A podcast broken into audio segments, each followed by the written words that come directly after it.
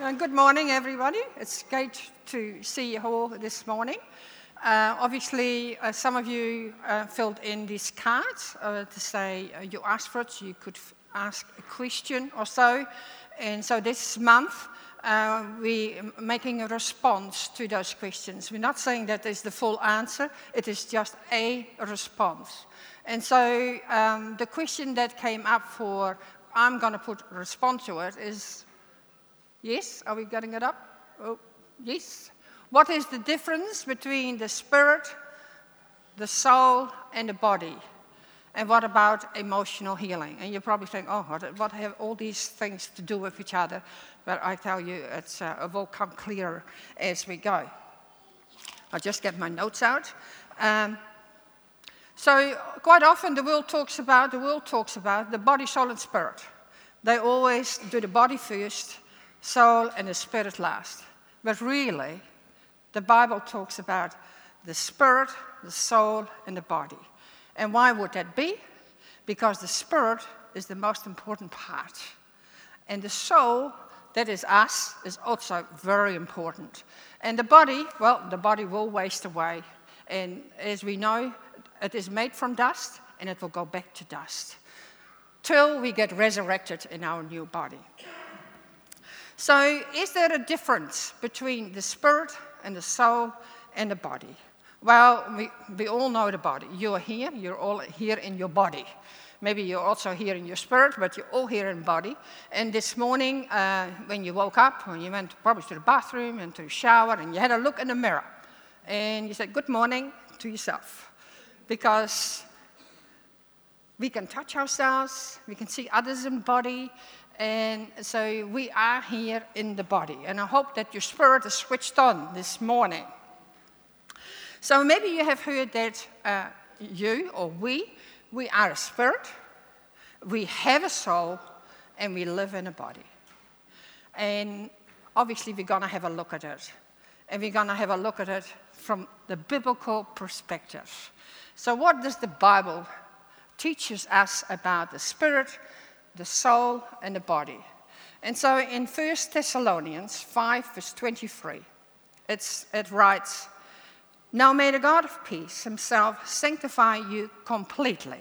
Completely. That is a, quite a big word. And may your whole spirit, also, there's a lot more to that as well your soul and a body to be preserved blamelessly at the coming of our Lord Jesus Christ. So that is good to know that the Bible talks about these different parts. In Hebrews, it goes even a little bit further. It says, Hebrews 4, verse 12, and you all know this verse, but now we're going to look at it from a different perspective. For the word of God is living and powerful. We know that. It is sharper than any two edged sword but it's piercing even to the division of soul and spirit. So the Word of God speaks to our soul, but also the Word of God speaks to our spirit. And how He speaks to our soul is quite different how He speaks through our spirit. It also says, um, and of joints and marrow, and it is a discerner of the thoughts and the intents of the heart. And so that is, we're realizing that this book is really powerful. It is, it's got power. In many countries, you're not allowed to even have a book like this because they know how powerful it is and how it can change people's life. And so they don't want you to become a God person or a God follower.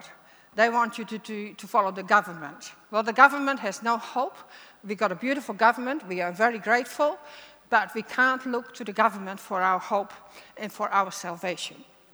That is this book.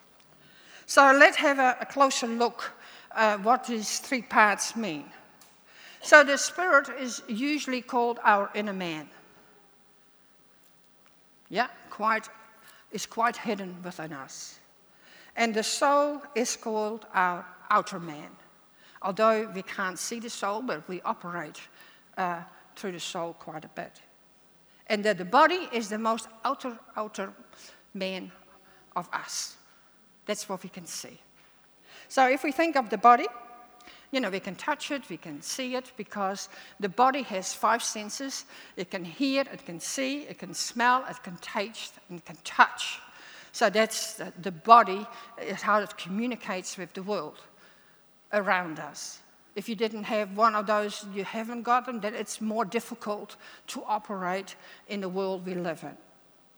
And we got arms and legs and we got organs and all of that, but our biggest organ is our skin. We're not really talking about that, but our biggest organ is our skin. And thank God we got skin, because otherwise we would be all over the place. Our skin holds everything together, and that everything has its right place. So that's how God ordered it. You know, exactly know where, where our kidneys are. They're all in our body, but they're usually all in the same place. We know our heart is here. Uh, we got lungs. They are all in the same place. It's not our lungs, it's in our toes. That's how God ordered our body. We are designed in His image. It is beautiful how God made us. But our body also needs food. Yes? Our body needs food, it needs water, it needs oxygen, it needs clothing, yes. Uh, it needs shelter, and a whole lot of more things. But these are the main things that our body needs to exist. So we all know our body. We all look different, none of us look the same. And that is the God thing about us again, again. That we all look we're all beautiful and we're all made in God's image. It is just astounding. How can we end up like that with, I don't know, maybe 150 people and 60 people here and we all look different? None of us look the same, and none of us is the same because of our God, the Creator. So now we go to our soul, and I want to read a scripture which is right in the beginning of Genesis. And it says, The Lord God formed the man from the dust of the ground and breathed into his nostrils and the breath of life. And then the man became a living soul. This is right at the beginning. God created us from the dust, He breathed His life into us, and we became a living soul. Amazing. I love that. So, what is our soul? Well, our soul is usually our mind, our emotions, and our will. And our will can be, can be quite strong. Uh, we have, sometimes have strong willed children in our midst. Uh, and maybe you're still quite strong willed yourself. Uh, because God has given us a free will. We are not robots because He could have could have made us all look the same, or feel the same, think the same, and do the same. We are not. We are all human beings with a free will, and we are created in His image.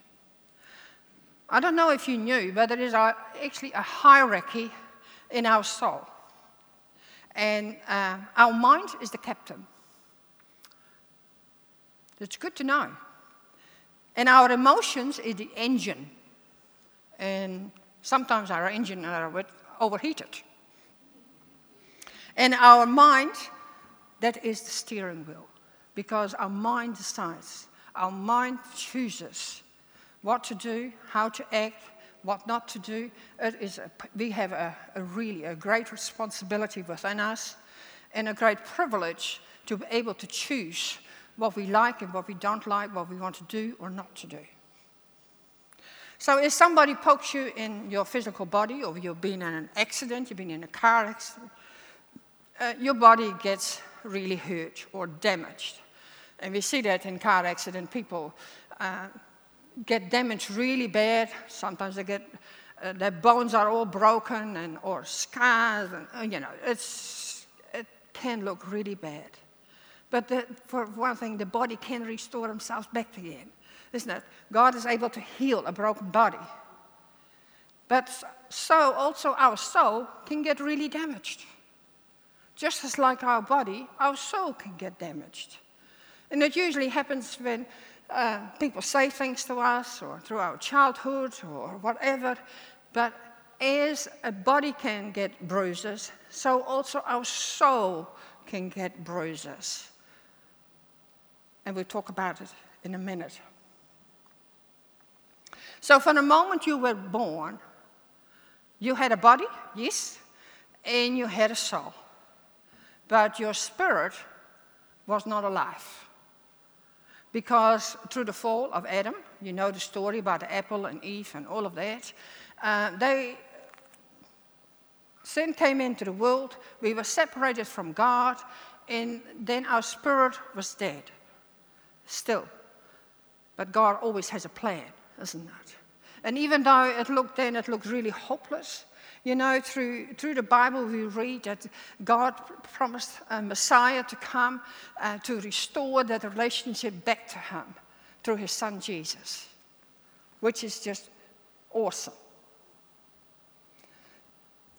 So then, the Spirit, that is our most inner man, that is the part we get connected to God and fellowship with Him and worship Him and hear the Word of God. And, you know, hear the, the Spirit of God. It's just a beautiful thing.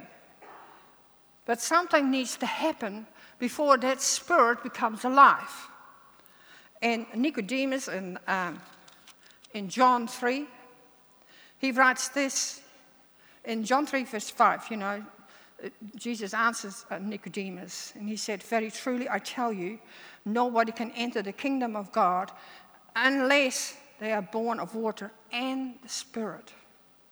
The flesh gives birth to flesh, we all know that, but the Spirit gives birth to the Spirit.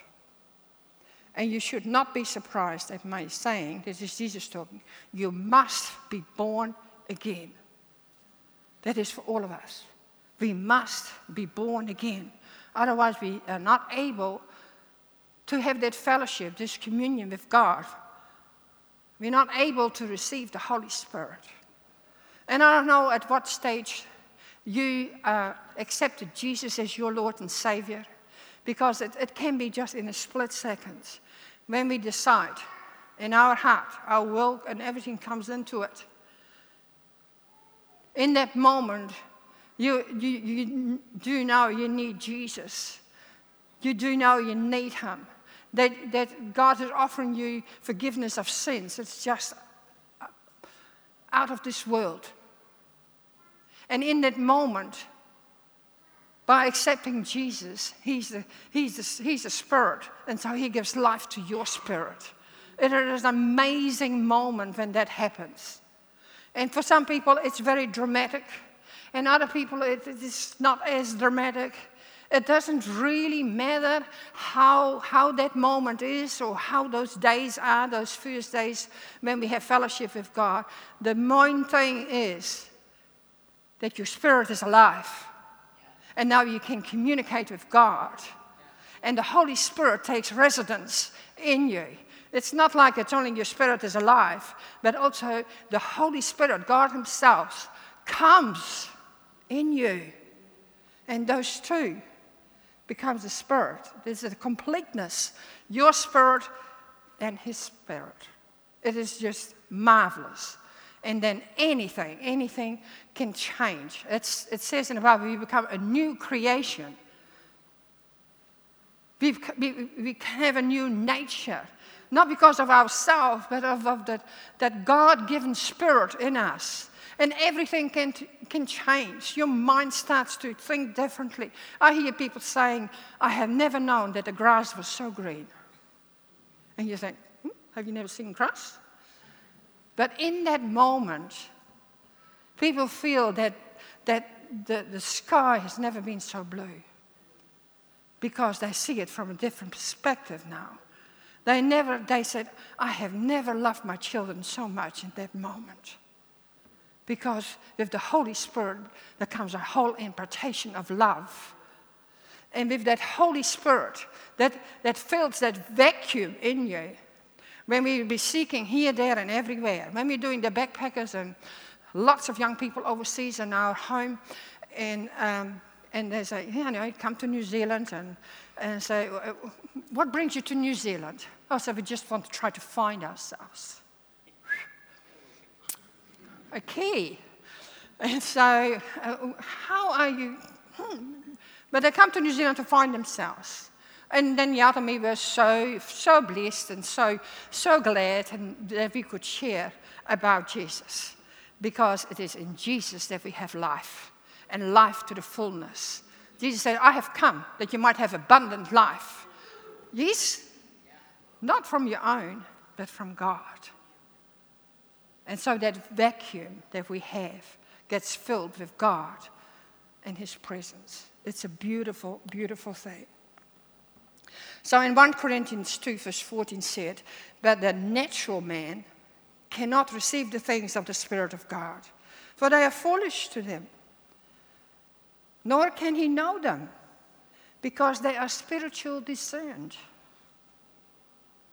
Or even in Romans 8, verse 6 says, The mind governed by the flesh is dead, but a mind governed by the Spirit is alive. So it's so profitable to us. So profitable. It's not only we've been forgiven, but we've been given so much more when we are giving our life to Jesus. In Ezekiel 3, verse 26, it said, I will give you a new heart and put a new spirit in you. And I will take the heart of stone out of your flesh. And I'll put my spirit within you. What, what, what a privilege. How honored we are to carry the Spirit of God in us. Uh, sometimes we just need to take note. We just need to treasure and to, to, to stay still, to be still and think, God, you are living within me. You know, it says in uh, 1 Corinthians 6, verse 19, it says, Do you not know that your body is a temple of the Holy Spirit who is in you, whom you have received from God? It is not your own. We have received it from God. And then obviously the journey starts when we start have the spirit in us everything can change because the Spirit wants to guide us, wants to show us, wants to teach us how to do life better or healing us. There is a, an endless teaching on about the Holy Spirit, and obviously I have no time to do it at all. But I say to you, treasure the Holy Spirit in you. Don't discard it. Just looking, listen to His voice Listen to his promptings. Listen if God shows anything up in your life that needs attention. Because the Holy Spirit is a gentle.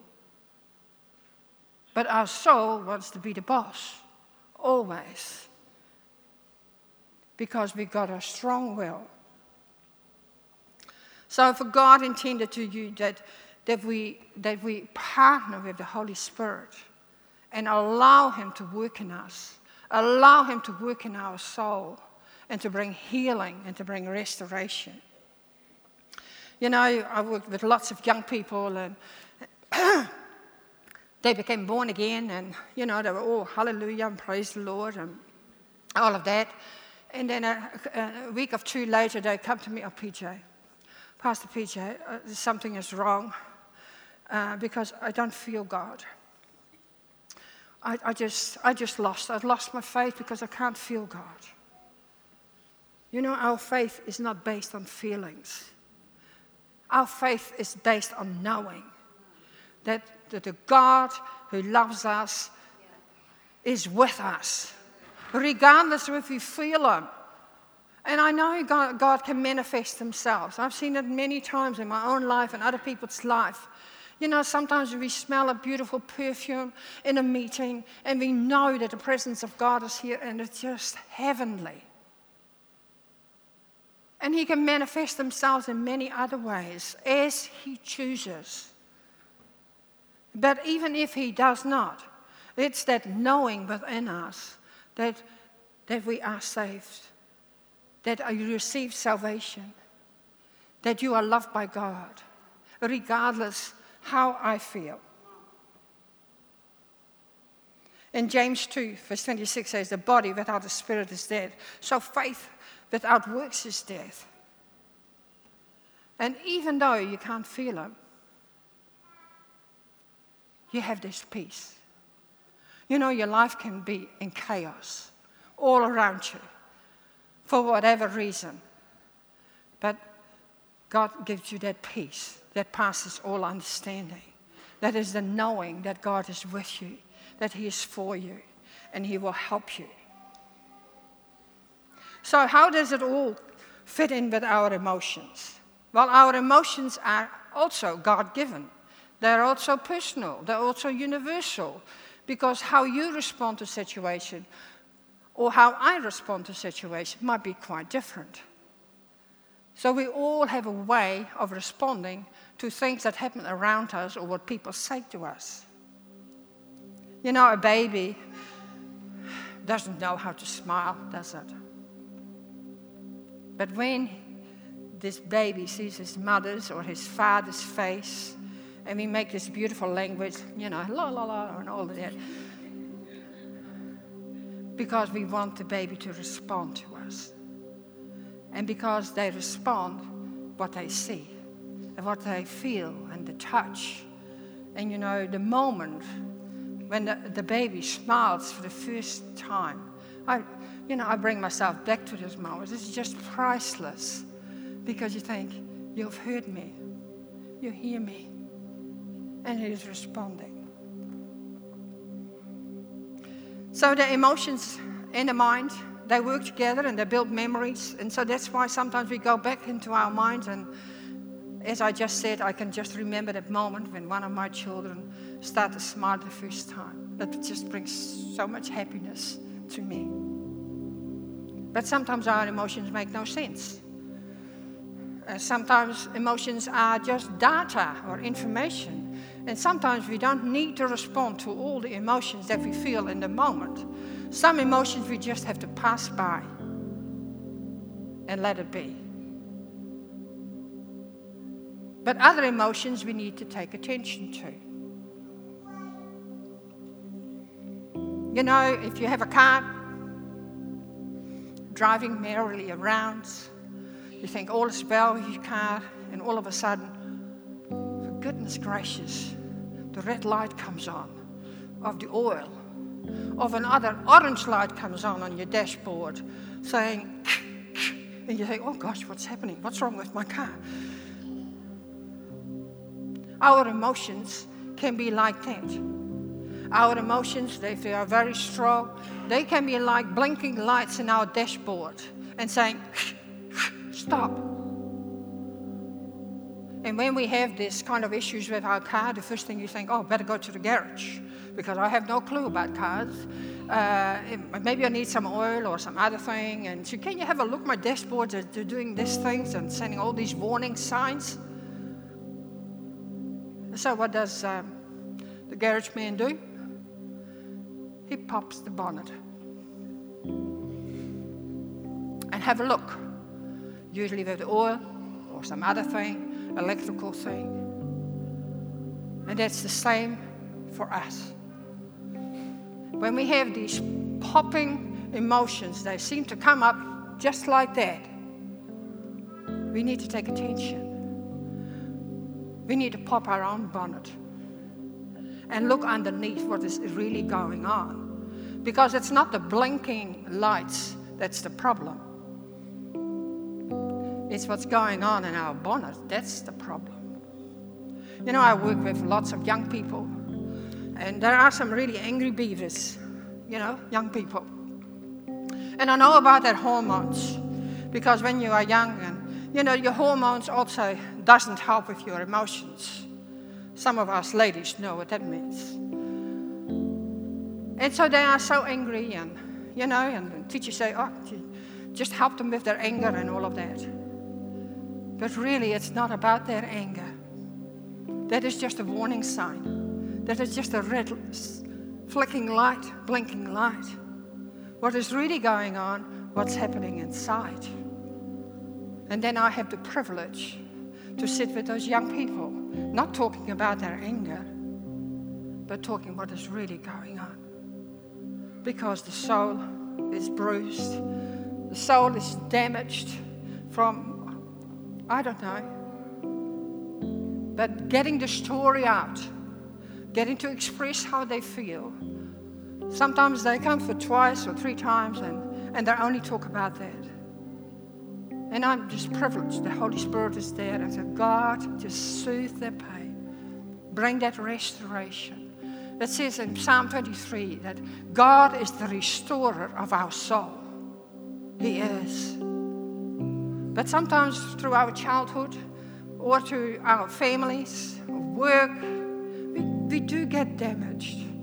And sometimes we have not had the privilege to express how we really feel. And then we, we think, uh, you know, I better, I'm fine. And we stuff our emotions down because we don't feel that we can talk about it because it's too shameful, too guilty, it's too raw, it's whatever it is. And so then, then we stuff it away. And you can do that for a while, but you can't keep doing that because your body is going to react to the, all your stuffed files. And we get all kinds of illness because we are emotionally so unwell. You know, in church we talk a lot about spiritual things, but I think we need to have a season to talk about, about emotional things, about our soul, how to function better, yeah, with the help of the Holy Spirit. Because you can be so spiritual, but so immature emotionally. And but really, God wants us that completeness in us. That our spirit and our emotional health and our body, we want to be in balance. That you be in good health, that you prosper, even as your soul prosper.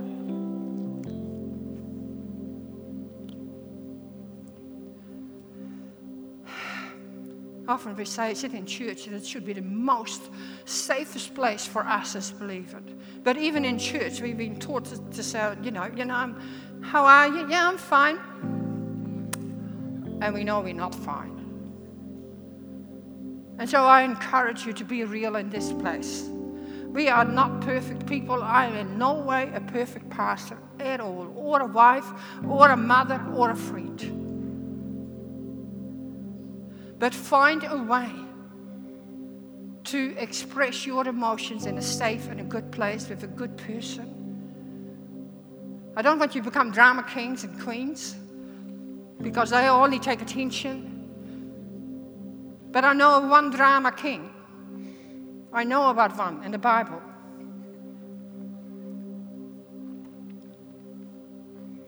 It's David. You know, if you any think if you are emotional, well, look at David's life because it's all recorded in the Psalms. He was just a guy, was up and down and everything, but he expressed himself in so many ways. If you think you don't know how to, to name your emotions, I, I encourage you, read the Psalms. And you will identify with some of the emotions that David writes down. So here is from Psalm 55. It's the New Living Translation. I'm in deep emotional turmoil, turmoil, he writes. My heart is in anguish. The terror of death overpowers me, and fear and trembling overwhelms me. I can't stop shaking. Oh, how I wish I had wings like a dove. Then I would fly away and rest. Who can relate to that? I can. Sometimes you just want to fly away. But he ends this psalm with this. But as for me, I trust him. You know, whatever turmoil or whatever we're going through, or drama or anything, you need to notice that God is with you in that. He is, He knows, He's the expert, and you are the expert on you, not another person. I always tell my young people, You are the expert on you. Just tell me what's going on. He said, Have you not heard from the teachers? I said, I'm not interested what the teachers say about you. I'm interested in what you say about you because you are the expert. And you can trust God. God knows. Is it wrong to be sad? Is it wrong to be depressed? Is it wrong to be angry or frustrated or disappointed? No, it isn't. We just have to be real. But in your anger or anything else, do not sin. And so that's where self control comes in. Some people believe that that, that self control is of the Holy Spirit, but sometimes it is our own self control that doesn't want to let go. The self control of the Holy Spirit is different. And so we need to let the self control of the Holy Spirit come in our lives. So don't go alone. Find a safe place, find a safe person, and unload yourself. Come to me who all who are heavy laden. That is God. He is always there. He's, he's got an open door policy, oh God. It's not like his door is closed because he's on holiday or anything. You can reach him at any time, at any place. My favorite place is still the toilet because I've got some peace and quiet sometimes, and I'll be by myself. And I talk to him, Lord, I'm just so overwhelmed or whatever. And I tell him, and you know, he's listening. He wants to know how we feel. He knows. So no matter how bruised we are, our soul. So I love that scripture, that John 1, 3, 3 John 1, 2. Beloved, I pray that in all respect you may prosper and be in good health, just as your soul prospers. So I'm going to end it with a story from the Bible. This is from Matthew. As Matthew is an eyewitness account of Jesus. And he described Jesus as having a, how Jesus has particularly emotions to hurting people. And five times in Matthew, he writes about Jesus showing compassion. Compassion is a, a beautiful thing to have. And after Jesus healed a man with a withered hand on the Sabbath, it was not a done thing, really. So Matthew reminded his readers of a 600 year old prophecy. So that was in Matthew time, and it was a, a prophecy spoken 600 years before. Imagine the Spirit of God already spoke of what was to come the Messiah, the restorer